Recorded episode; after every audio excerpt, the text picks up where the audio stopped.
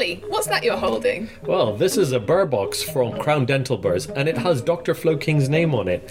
And the reason we've implemented this in the practice is that Paul has the rota system, so his great burrs are kept in order. That means you can ask your nurse for a number of burr, which means you'll always get the same burr, and the rota system means you'll never run out of burrs. So it's definitely worth the investment, and it's not nearly as dear as you might think for something this good.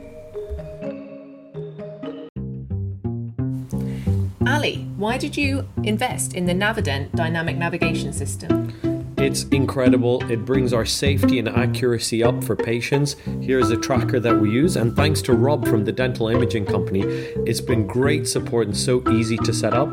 I see why so many people go to him for their digital imaging, 3D or two dimensional, and also all their surgical supplies like Ustomed screws. Rob's been incredible, and I'd highly recommend working with him. Greetings, dental professionals. I'm Flo, a new addition to the field. And I'm Ali, a seasoned dentist who's been around for a while. Welcome to Pearl's Two Generations in Dentistry, where we explore the depth of dental expertise. You can find us on Instagram at Pearl's Dental Podcast. We hope you enjoy this episode.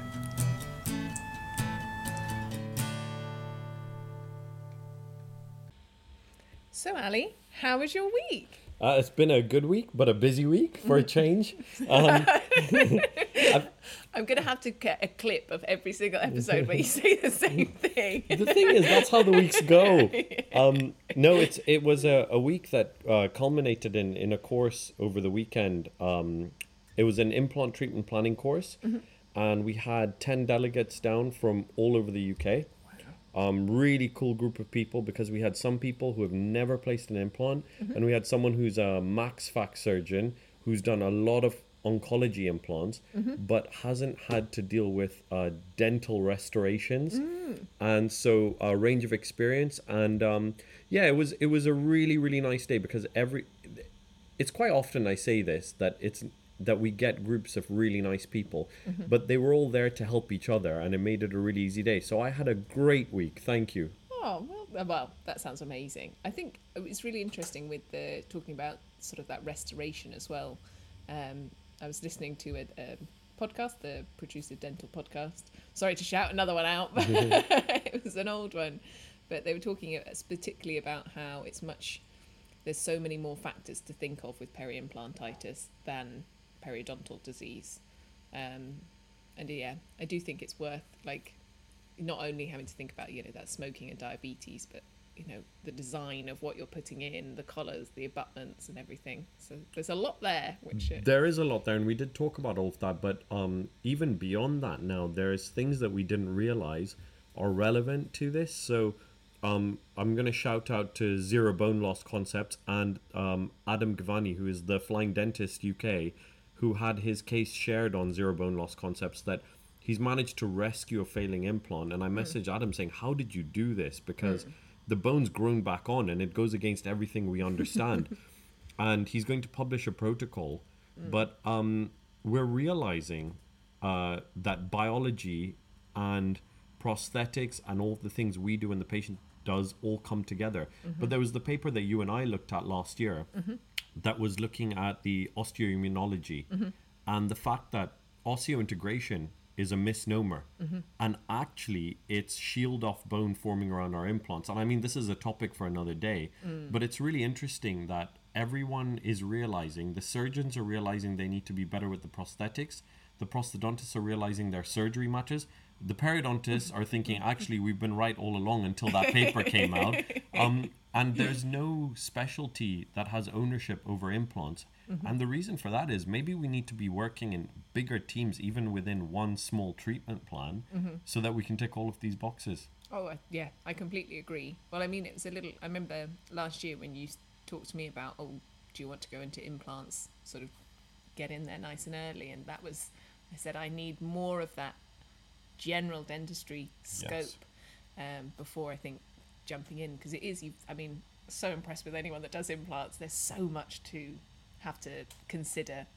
And I think it can sometimes, well, it never seems simple. It is quite amazing, but it can seem sort of like, oh, we just pop that in there and then something Yeah. screws on top.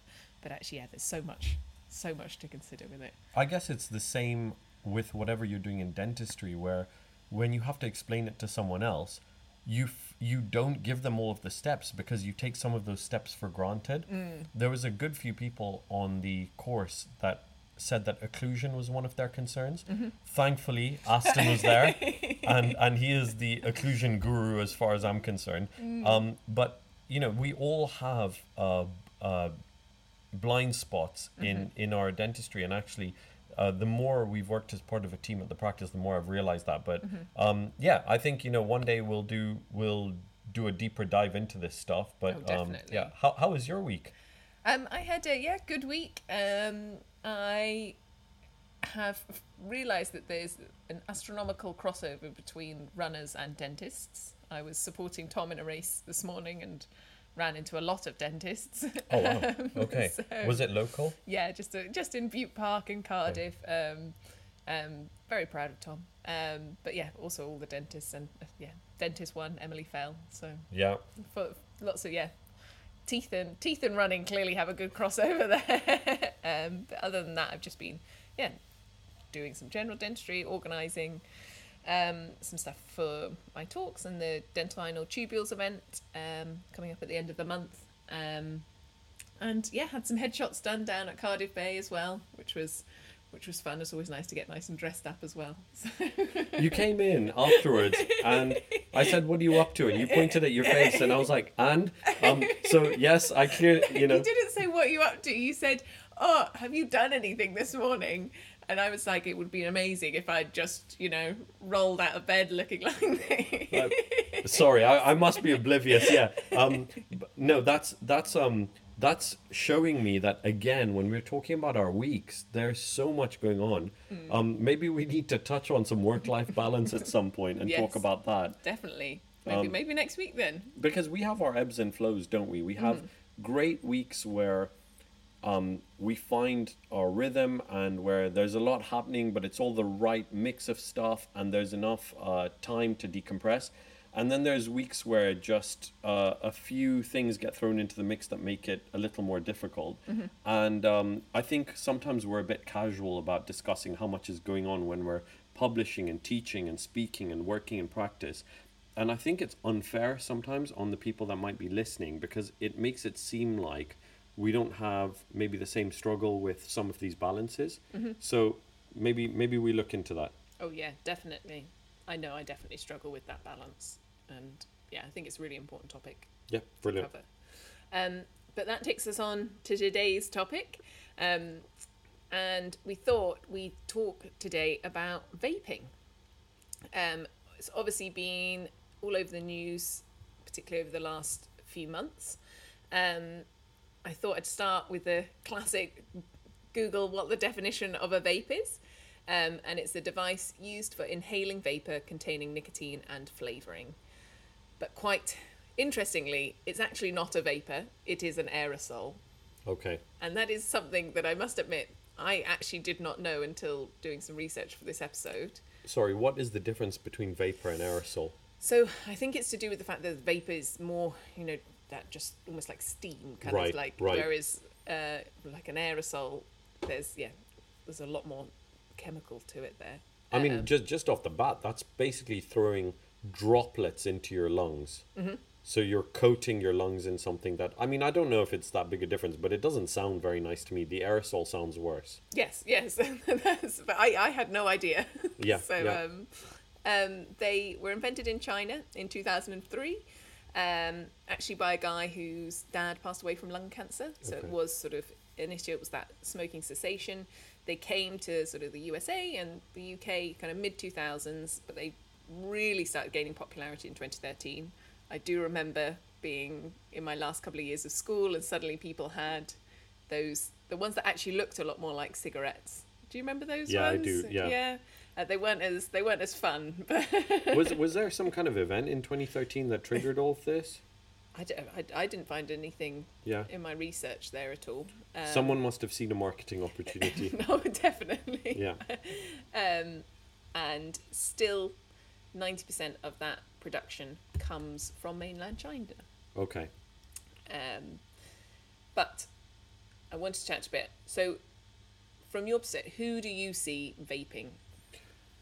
You know, I was thinking about this when we talked about the topic, and I actually think I've worked in lots of different practices and lots of different areas, and there's I, I, I find it really strange when I was looking at some of the statistics when I was doing some research for this because I don't have a lot of patients that are smokers or vaping, mm-hmm. but the ones that are vaping tend to be quite young. Mm-hmm. So it's the ones in their 20s that come in and are vaping. Mm-hmm.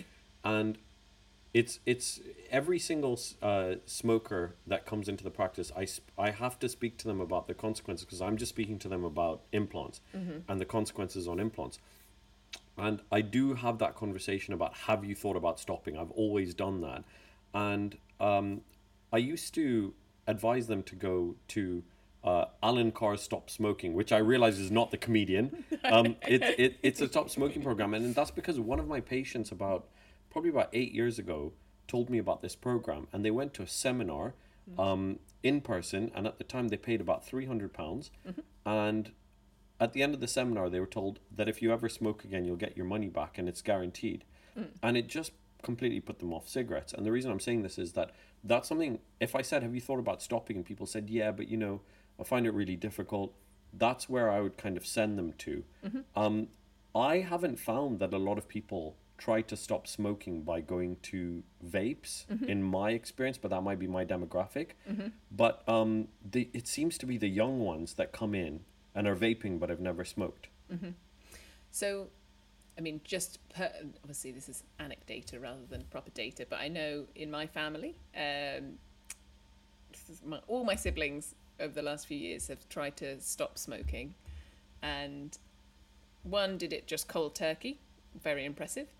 The other did the did it with vapes and did the starting with the sort of the normal nicotine one you buy, and then had to purchase sort of the ones where the nicotine reduces until you actually Okay. end up on a zero percent one. So you're just then, and then it's just breaking that habit, and now Right. they don't vape at all Okay. um, and did really well. But interestingly, about that is in terms of that marketing, getting the reduced percent nicotine ones is really hard to do, and you can only get them online. You can't get them in the shops. So it didn't come as a package with all the reduced No. ones going down as part of a program because clearly that's not beneficial to the people selling it. Yes, yeah. Um, and then yeah, the last sibling is still trying to break the habit. So has ebbed and flowed going through, going through that program and then sort of bouncing back. See, Um, yeah, and my generation, I Mm. can't believe I'm using that term. Um, two generations in dentistry. yeah, yeah, it, it really is. I mean, when I was growing up, shisha became a thing, Mm-hmm. um, and uh, this, you know, this uh, uh, this pipe, uh, what they call a hookah pipe, and Mm-hmm. it comes. I think it's a Middle Eastern uh, tradition where you put um, uh, flavored molasses into Mm-hmm. this pipe, and you use a coal, and you smoke that, and uh, the marketing changed for my generation, and they thought it makes this nice sound. Mm-hmm. So they started advertising it in Kenya, where I grew up, as Hubbly Bubbly. Uh, right, because it's onomatopoeic. It sounds Yeah. like that. And all of our parents, when we were growing up, just thought it was just f- flavor. Mm-hmm. Um, they didn't realize it's tobacco. And it was this thing where this flavor and the smell, and you're playing with the smoke. Mm. And it's kind of everyone realized how much worse it is because of how much more you're smoking Mm. and and you're putting a piece of charcoal on top of it. um, and, and it kind of reminds me of that where um, you've got these people walk past me and I'm like, ooh, bubble gum, you know? And I'm like, wait, what am I doing? This is terrible, right? Um, uh, that reminds me actually of part of our finals at Cardiff for my year. Uh, no, the year above, they had to to label a shisha pipe as part of one of the exam questions. Why is that? no idea, but now I feel like maybe what some of the years coming through are going to have to label a vape. yeah, yeah, yeah. That's a strange thing to have to do. I mean, oh, to actually to say it's a shisha pipe is one thing. To have to label the label parts, the parts. I know. I incredible general knowledge. Uh, but yes, um, the I do think it is scary that marketing towards the youth, and you only have to walk past these shops, and it is they're so bright and colourful, and they're yeah they've got all these flavors like bubblegum and peach and passion fruit and everything. Um, and I was yeah looking at some statistics, and it's a, a fifth of 11 to 17 year olds have at least tried vaping, um, which was up. So that's 20%, which was up from 13% in 2020. Um, and still 7% of them are sort of actively vaping still. Seven percent are actively vaping. And that's so that's under 18s. And in this country, yes, it is illegal to sell vapes to under 18s. That's incredible, isn't it? Because when you actually look at that, these habits are forming so early. I'd be so interested to see the long term uh, data from that 7%. percent Um, but I wonder, do you know what the statistics were on cigarettes for that age group? So there are more people in that age group. There are more people vaping now than smoking, Okay. but overall in the UK, so when you start putting adults into it, there's still more people smoking than vaping. So it's around three million vaping and six million smoking. So that's interesting because these kids would a lot of them would just not be smoking. Mm-hmm. It's not it's not just a transfer of numbers. Mm-hmm. We're actually going to see an increase in, in the use of these products mm-hmm. because of vaping. Yeah. Gosh. Um, and yeah, interestingly, in terms of adults who vape, it's 0.6% of adults. That number must be massively down in the last kind of 10 years to what it was. Yeah. I mean, I'm, I'm, I- you may not have looked it up, but I, I still, you know, I still remember. When, I mean, I remember when the Good old smoking ban days. came in, and Yeah. um, and you'd go out and you wouldn't smell like smoke anymore, Mm-hmm. and and it was great. I mean, I'm I'm really sad about what's happened in New Zealand because I think Mm-hmm. reversing what was an incredible law Mm-hmm. is such a shame. So they had decided that every year the next year down can't buy cigarettes. I'm not sure if I'm explaining that well. Mm-hmm. Yeah. So that um, they were going to phase them out in a number of years. And that's been reversed. And it makes me think who is reversing this stuff? Because why wouldn't this be a good idea? Well, it is, I think, meant to be coming into this country. Wow. I think okay. it's on the cards. Okay. Yeah, I was trying to look to see if producer Simon was nodding or, or shaking his head. Whether there's going to be some uh, New Zealand style uh, smoking ban, an end to smoking for certain age groups coming into the UK. Have you heard anything about that? Um, yeah, I thought- what, a ban on young people smoking. Yeah, and, and not selling cigarettes to, to different ages coming through. Yeah, well, I thought so. Well, that would be amazing if that actually happened. Yes, I think it's on the cards, but with Mm. the, the general election coming up, I'm not sure what's going to happen. Man, I, I feel like we need to touch on this topic because I'm sorry, I know it's on a tangent, but um, there are plans to let dentists into the UK to work on the NHS. And I was reading about this today. I mean, because now we've touched on elections, we can touch on this. I mean, what they're doing is saying anyone can come in now. And I actually, I don't have a huge problem with people coming in. I just think that they're trying to now bolster a falling system whilst elections are coming in. And it's the same as mentioning this uh, smoking ban's gonna come in. It's gonna come in. It's these. It's it's reactive decisions that are not well considered and are not actually going to solve the long term problems. Um, I'm going to get off my soapbox about this. No, Sorry, no, it was no. just No, I, I, I completely agree. I think, yeah, I think, I think it's very good having a workforce that can come sort of from everywhere, but you've also got to have levels of protection there. yes. And this isn't, this isn't, it's actually not solving the problem sort of in a right way. It's very much just someone trying to plug holes desperately. Yes, and, and actually, so the worrying thing is you say protections. I, I really like looking at it like that. But a lot of the public will see it as us trying to protect a workforce, and it's not that. It actually ends up being part of it. Uh, we're not worried about our jobs. What I'm really worried about is, firstly, people come in who might. The UK is very good at working to guidelines, right? Like, like look at all the you know the nice guidelines, SCDP. Keep I've I've tripped over my tongue there. The Scottish guidelines. Um, we've got a lot of great guidelines. The Royal College come out with guidelines, and a lot of countries all over the world adopt these guidelines. So what you find is when you go to take your Royal College exams for your membership exams, you'll find people from all over the world, and people in their countries will seek them out because they, th those exams are just about guidelines, right? Mm-hmm. So what I find interesting is people will come in. I don't know, you know, whether they're going to take exams or how robust this will be. But the worrying thing is, if they're not working to the standards that the UK dentists are trained to, then we're going to have problems. Poor patients are going to have issues. But medical legally, it could be a storm for us because suddenly there's more of an issue coming through. So um yeah, I hope someone somewhere in the political field, maybe at the BDA, is is stomping their feet, um, not waiting. So how long did they wait? They waited 18 years from 2006 to make noise this year about the new contract, which is 18 years old. So I'm guessing in about uh, 2042 they'll oppose this. Yeah. Lilia will be a, an adult by then. yeah, great. Yeah, everyone, no one will have teeth by then if we carry on at this rate. Um, but sorry, you were talking about vaping when I interrupted.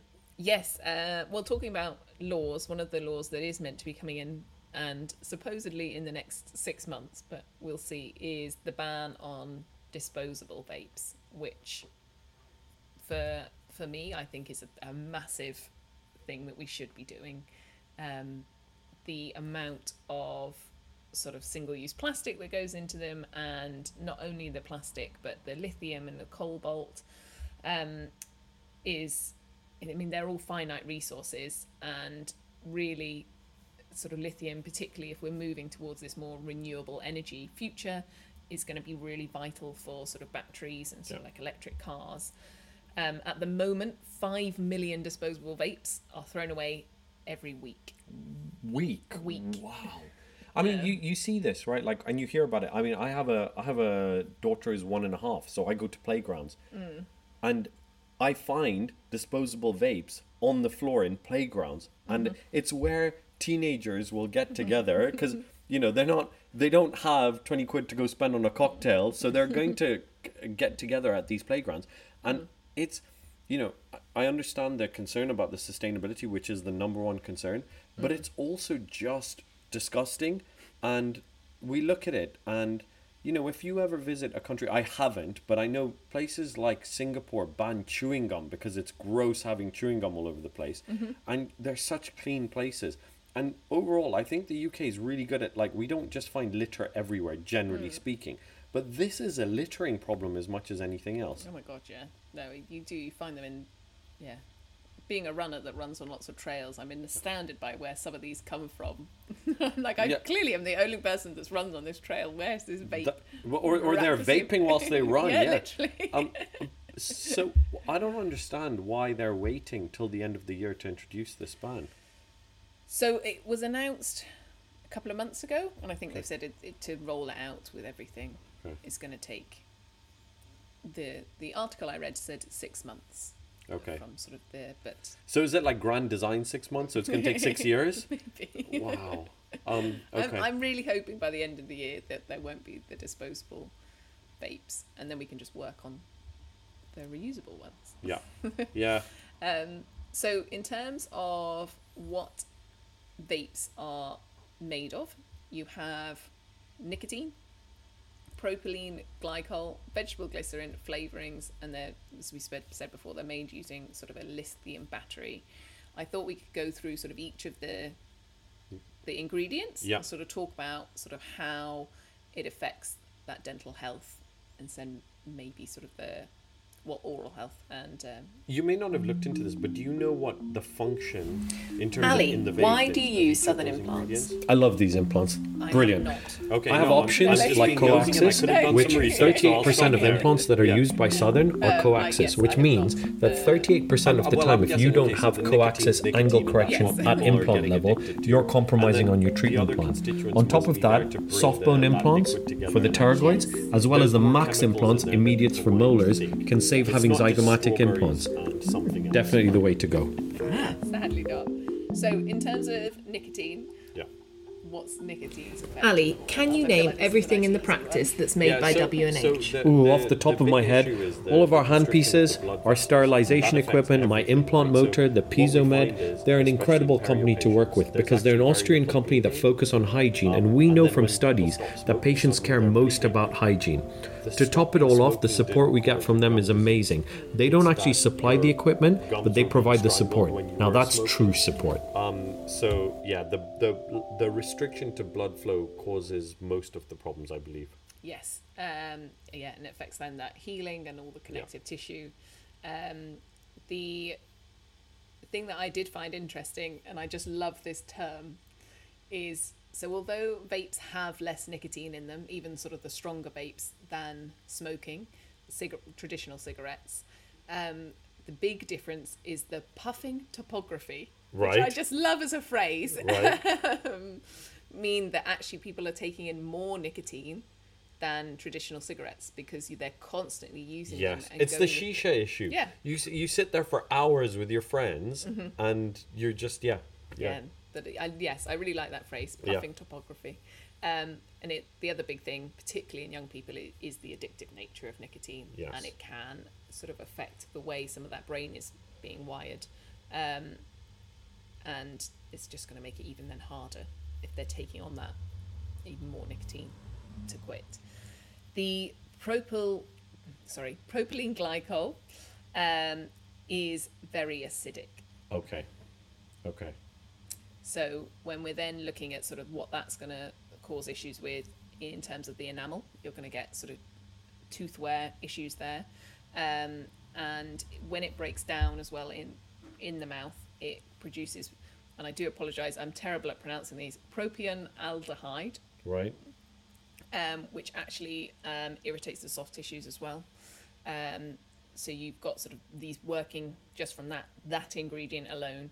Um, that it's going to sort of be weakening that tooth enamel and then affecting the soft tissues.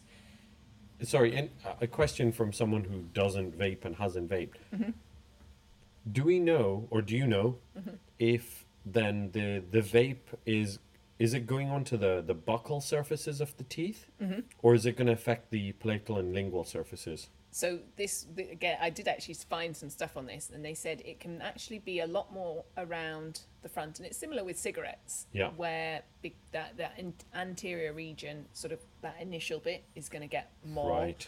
and then yes, on the palatal side, because you're not sort of getting so much. Okay, so because I was almost imagining, like you know, when people bite onto a bite plate for an OPT, they're not biting onto their vape to use it. So it is just going onto their lips, like kind of like a a superficial straw would be, and so we're going to see signs of tooth wear buccally on on Mm-hmm. these kids potentially. Um, so yeah, some tooth wear. yeah, sort of. I, th- I think generally all over, but yeah, particularly where that is sort of coming in. I know, I don't know, you find it, but sometimes in smokers, when you're going around doing sort of like a six-point pocket chart, and you go around buccally and you're like, oh, this isn't, this isn't too bad, and then you go around palatally, and you're like, oh my gosh, Yeah. the probe is disappearing, um, and it is. It there is sort of that direct. If you're if it's closer to that tissue, it's So sorry, you're saying that it's closer to the palatal and lingual Yes. tissues. Okay, okay. So it's going okay, because um, it's difficult to separate the area that's harder to clean, so the oral hygiene, Mm-hmm. and this, but this makes sense. Yeah. Yeah, so it's a, yeah a lot more in that sort of the the, the oral cavity area. Right. Um, the other big thing that it causes is dryness. Yeah. Okay. So with getting that much less of a saliva buffer, um, it's allowing sort of yeah Streptococcus mutans to just run wild, um, and yeah, that's what one of the big things that's causing then a lot of the sort of perio side on and and caries side Yeah. with with them. And and I don't mean to be judgmental, but the chances are, if you're someone who likes flavored smoke, you're not really going to pick up a glass of water if your mouth is dry. So there's probably a Red Bull or an Irn-Bru chasing that down. Yes. Um, and and that's it. That's just a fact that actually, if you're using something that's going to dry out your mouth, you're probably going to follow it up with with a drink. And the problem is that if that's sugar, you're you're doubling down on that. Oh my gosh! And then if they're if everything's already weakened because of it being acidic, it's just Yeah. everything's even worse. Then in terms of that vegetable glycerin and the flavorings, um, they're very sticky. Yeah. And they quite often have glucose and sucrose and all the sugars in them as well. Right. So you've got this. This is in the vaping in liquid. the vape itself. So this isn't even with washing down with a fizzy drink. So um, you're really you're doubling that biofilm growth. Um, It's a little bit like um, It's va- it's like vaporizing a soda, isn't it? No, like literally, we're saying it's bad enough, but this is heating it up, vaporizing it, and then throwing it at your teeth. Yes, Yeah. an aerosol Coca Cola, effectively. Gosh. With a bit of nicotine. yeah. with yeah, so that it's even more addictive to come back to. Um, and then the last bit with the lithium batteries, um, yes, they can potentially explode in Yeah. your face, um, or there's yes, improper use can lead to burns and ulcers. Um, the there is also one other thing that I learned about. Have you heard of vaper's tongue? No, I have not. So apparently, um, it's associated um, sort of with using e-cigarettes that you can lose your sense of taste. Okay. Um, I couldn't find the exact mechanism. Did they happen it, to study this when COVID hit by any chance? L- loss of taste. It's the vape. It's definitely the vape. It's not this virus that we're not admitting exists yet. It's the vaping. Um. Okay. I couldn't find a lot of in terms of the mechanism of that bit, but um, Okay. I just yeah found it quite interesting. and kind of away from the mouth. It was really sad. You know, I think a couple of years ago there was more publicity around it. Um, in especially in I noticed in actually in like TV shows and mainstream TV shows where they were really pointing towards things like popcorn lung that they were seeing in young people, and they were seeing this massive effect. And it, I I really think it's it's to do with rather than the vaping being more harmful that the volume of it the what did you call it? The smoke topography? The puffing topography. Wow, puffing topography. Um, ma- makes such a difference because it tastes nice and it seems harmless because of that flavor, and it's fun. All these clouds of smoke coming out that actually um, the the there's an acceleration in in these health problems that you see. Um, it's quite worrying as a parent actually because I can see the appeal as well. You know, when I was when I was a teenager, I'd have been like, "Oh, that can't be that harmful. It doesn't smell like something burning." I don't know. It's true. Do you do you think it's better than smoking? This is really difficult, and actually, um, I want to say yes if it's the same amount being used, but it's not going to be the same amount. I think it's better than smoking if it's being taken up to stop smoking. Mm-hmm. It's it's what the tool is being used for. Mm-hmm. So I think it's actually really dangerous as people taking it up who don't smoke because it's a fun thing to do or a nice thing to do. Mm-hmm. From what I've seen, um, I I'm hesitant to say that it's as bad or worse because a lot of the people that I've treated are using it to get away from cigarettes, not using it on its own. But when I speak to patients, I say to them, we don't know. Um, and I think that actually doing the research for us speaking today has made me realize that we're starting to know. And the fact is that it's not better. Oh yeah, I think the big thing that I'd say, and this I found this sort of dotted around sort of all the different papers, is the overall sort of consensus is yes, it's better overall for your health than smoking, Yes. but worse for your oral cavity. Okay.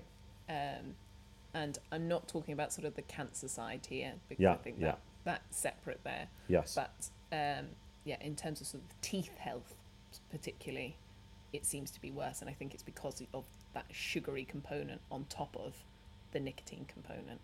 Um, Do we have any idea about the cancer risk, um, the oral cancer risk with vaping? I couldn't find any.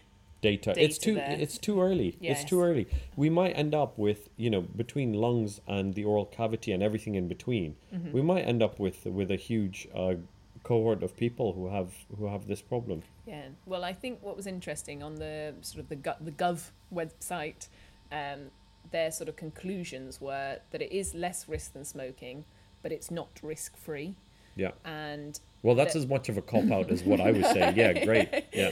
And that more long-term studies are needed and those studies also do need to be more standardized and consistent in mythologies.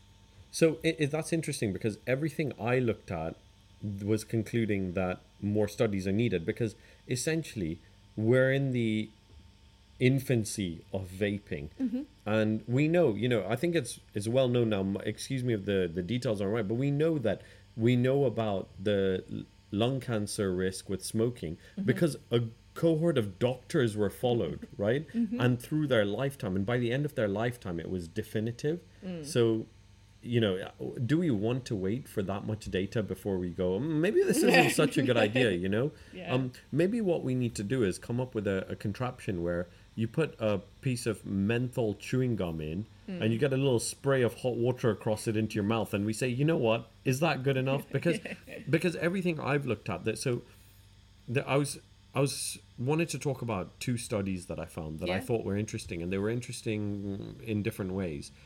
So in the first study, and I looked at this from an implant viewpoint because it's relevant to me, and that's what I thought I'd look up.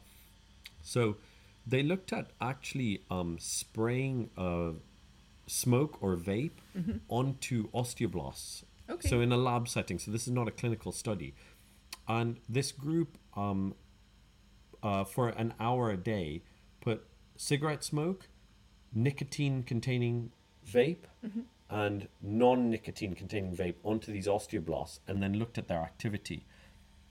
It was a very uh, science heavy paper, but what they concluded is that um, whether it contains nicotine or not, the vaping has an effect on the osteoblasts and actually um, the extrapolation of that data was to say that it, it and this was sorry um, looking at the osteoblast activity against titanium surfaces so it's relevant to the implants and they were saying that this could affect both the integration rate and the complication rate of implants Wow.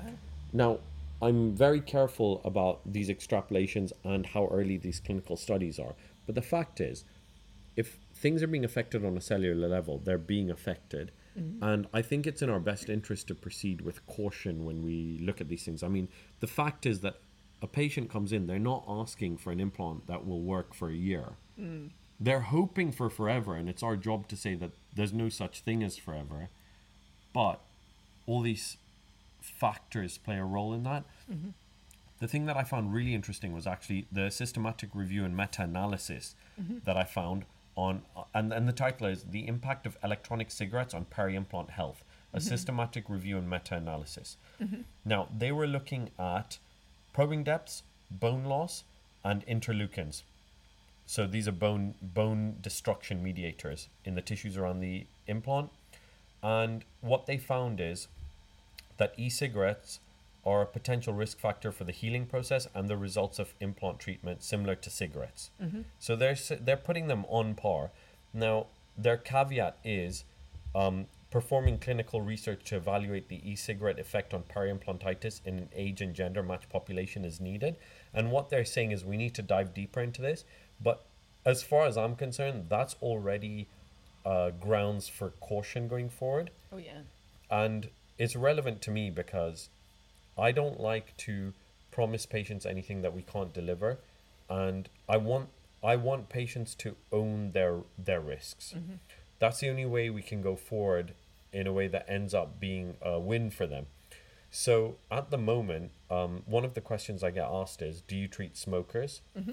and do you treat perio patients? Mm-hmm. And we're very open about this because it's on our our workflows. Mm-hmm. And actually, we have pre-treatment workflows that you carry out, post-treatment workflows, and implant disease workflows. And so, what happens is when a patient comes in and they're considering having implants, the questions that we're answering are is there active periodontal disease? Mm-hmm. And that for us is an absolute contraindication. Now, there are people out there who will place implants on someone who has unstable perio, mm. but the reason that's a line for me is personally that's an evidence-based mo- and moral line mm-hmm. where we if there are teeth that cannot be improved then actually we should be incorporating them into the plan Yeah. and if they can be improved we should working be working on improving them because we owe that to the patient they owe it to themselves and actually that's going to mean that the implants fare better. The one that's a bit uh, more difficult is the smoking. And my line has always been that they have to accept responsibility for the smoking. So if they smoke and they accept responsibility, which is the different uh, success rates, the different guarantees that we provide, Mm-hmm. and the different risk of peri-implantitis and the costs for treatment for all of that if it happens, um, is very different to someone who doesn't smoke. Mm-hmm. And if they won't take responsibility for that and they don't feel that it's reasonable, then we can draw a line there. Mm-hmm. But I think based on the research that I've done in this discussion, I think it might be a case of altering our protocols so that e-cigarettes are part of the smoking protocol. Well, it's interesting. That was actually one of the questions that got sent in was would you place an implant on someone who vapes? Yeah, I, I, I would, but I will now be. I people used to say, oh, I'd talk to them about smoking, mm. and I'd say we're not sure where vaping sits between not smoking and smoking. But mm-hmm. now I'd say, look, we're not sure, mm-hmm. but we're pretty sure it's close to smoking. So I'm actually just going to be giving you the same guarantees as if you were a smoker. Mm-hmm. And hopefully we can encourage some people to consider it because the fact is there might be patients out there mm-hmm. who think that, oh, it's fine, it's vaping. Mm-hmm. And it's an opportunity to introduce them to this data and mm-hmm. to the fact that it might not be as safe as they think. And if they go, oh, well, no one's, you know, there isn't the um, cancer warning on the vapes Yeah. because we don't know yet. But do you want to do you want to wait till we know?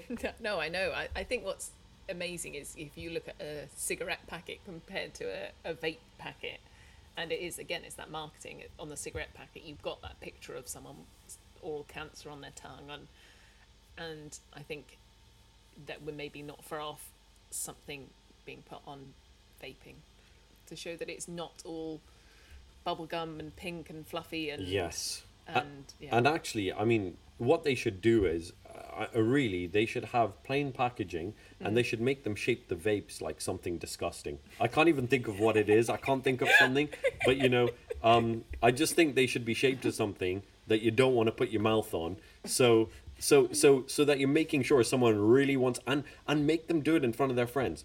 Put your mouth on that in front of your friends and see how cool you are. Because the fact is, you know what? We owe that to the youth. Like we've all been young, we've all been stupid, we've all done things, and if we don't put up barriers, there's always going to be someone who is trying to exploit the marketing and business opportunity.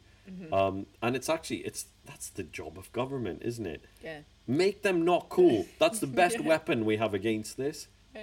I think in some ways it maybe there should be a bit more of a prescription service. So a bit with if you're going to be using them sort of for smoking cessation, Yes. it is it's that packet of reducing it. Yes. Maybe it's done through the pharmacy Yes. rather than sort of shops and things. I, I appreciate this would be incredibly difficult to roll out and money wise, but I, something I don't I don't think it's unreasonable, Flip, because there are um, you know there's there's diabetes programs, there's stop smoking programs, and they're funded by the NHS through local pharmacies. So uh, shout out to uh, Alim Hansraj, who's a who's a a friend of the practice, and he's our he, he's a local drug dealer basically. He's a pharmacist. he's a pharmacist, and he he supplies all of our or helps us get all of our medications, so our antibiotics and our analgesics and he works in pharmacies where he provides these services and he talks to me about it a lot and actually the sad part is so the great thing is there is funding for these services the problem is if it's not funded to a level where you can make a big difference so you know with diabetes there's no point uh, handing everyone medication. But to make real lifestyle changes you have to spend a lot of time with them to help them understand things. And i think this would be a really good use of funding mm-hmm. versus some of that. So i think it's actually a great idea and i don't think it's that unreasonable. Hopefully maybe well, someone you will hear UK this. government, yeah, yeah, i mean if you're listening yeah. Yeah yeah yeah. some sort of politician, get in touch. yeah and, and maybe maybe listeners uh, send us some messages about what the vapes could be shaped as to make them not cool Um, so in terms of oral hygiene advice, what I know you, I appreciate this is more what I do. Yeah. But what if you were giving it now after the discussion we've had? What changes would you make? I wouldn't change anything with the way we give oral hygiene instruction. I, I, I, I don't know how this would. I mean, do you have an idea of how it would change it? So I well after doing this again, like you said about changing the protocols for implants. Um, when I say oral hygiene advice, I, I'm umbrella terming sort of diet advice. Right. Okay. Okay. Pre- sort of preventative advice. preventative advice that was much more yeah um uh, yeah i definitely think i am going to go a lot stronger on the vaping Yes, because before yes. i was a little bit like oh you know it's you know it's a bit of smoking cessation there but i i wasn't confident i think giving that sort of the full advice but actually there is data out there about sort of what it's doing to the teeth and i think the more vapors that i have been seeing and actually seeing some of the people who had stabilized their gum disease, then they start vaping and suddenly it's unstable again, even though they have swapped from smoking.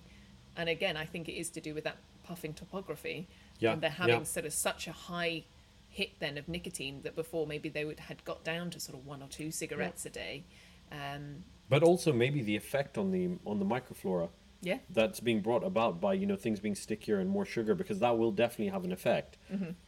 There's nothing more powerful that we have in changing behavior than the barrier uh, effect that we own. So, for me, when we see someone, uh, look, we we're lucky. We're in we're in a place where we tend to see very motivated patients, right? So people mm-hmm. come in and they really want to. They're, they're here because they want to invest in themselves. Mm-hmm. And if they want to invest in stabilizing their, it might have nothing to do with implants. They might be working with you on stabilizing their periodontal condition. And when you reach an, an end point where the barrier is their smoking, and one huge example of that is periosurgery. So you mm-hmm. won't do periosurgery on people mm-hmm. unless their OH is almost perfect, mm-hmm. not even excellent, and they're non smokers. And the reason for that is it's a waste of resources, not our resources. You know, we could, we would get paid to do this work that wouldn't work. Hmm. It's because it's a waste of their resources. And when they reach that point, or their periodontal condition is not improving and everything else is great. It's like, look, there's no point us. We could just go get blood tests and start looking for diabetes and things, but the fact is, you're smoking, and that's probably a huge factor. And once it's a barrier to them achieving things, I think that's a really good opportunity for them to start to reflect on how much they need it. So, you know, uh, for example, I now wear a whoop, and I can see what affects my sleep. I know, I know. I know. no, sorry, I'd say whoop. Whoop. sorry. a whoop. It doesn't feel right coming out of my mouth as whoop. Um, a whoop. Um, so so I'm I'm looking at what affects my sleep, and it's forced me to look at the things that have a negative effect on my sleep, and really consider how much I want those things. And it's the same principle, and actually that's more powerful than Yes. someone talking to me about how oh yeah, if you eat too close to bedtime, you won't sleep as well okay, but when I can see the data, and, and this is the data. So, from my perspective, we are in a position where we could really affect change. And from from the implant consultations that I see, I, I can now. There's nothing more powerful than a financial incentive because if your guarantees are linked to your behaviors, Yeah. um, then here you go. Yeah. No, I, th- I think that's very fair there. Um, that's everything that I have. You have answered all the questions that the listeners sent in. Brilliant. Um, so yes, thank you for your time. Thank I'm you. definitely yeah going to change some of the advice I'm giving regarding vaping. I'm going to try and get the last sibling to stop. And um, yes, thank you all for for listening. Thank you. I actually wanted to say that it would be really interesting if anyone out there who's listening thinks we've missed anything because this is such a new topic and it's not something that we are experts in. We've kind of looked things up, so please get in touch. Um, and also, if you're listening to this as a podcast, you won't see me looking at the camera, um, but this is available on YouTube. So um, if you want to watch this with producer Simon in this lovely setting, um, then please head over to YouTube and please don't forget to subscribe, rate, and uh, like the episode. It will help people find it.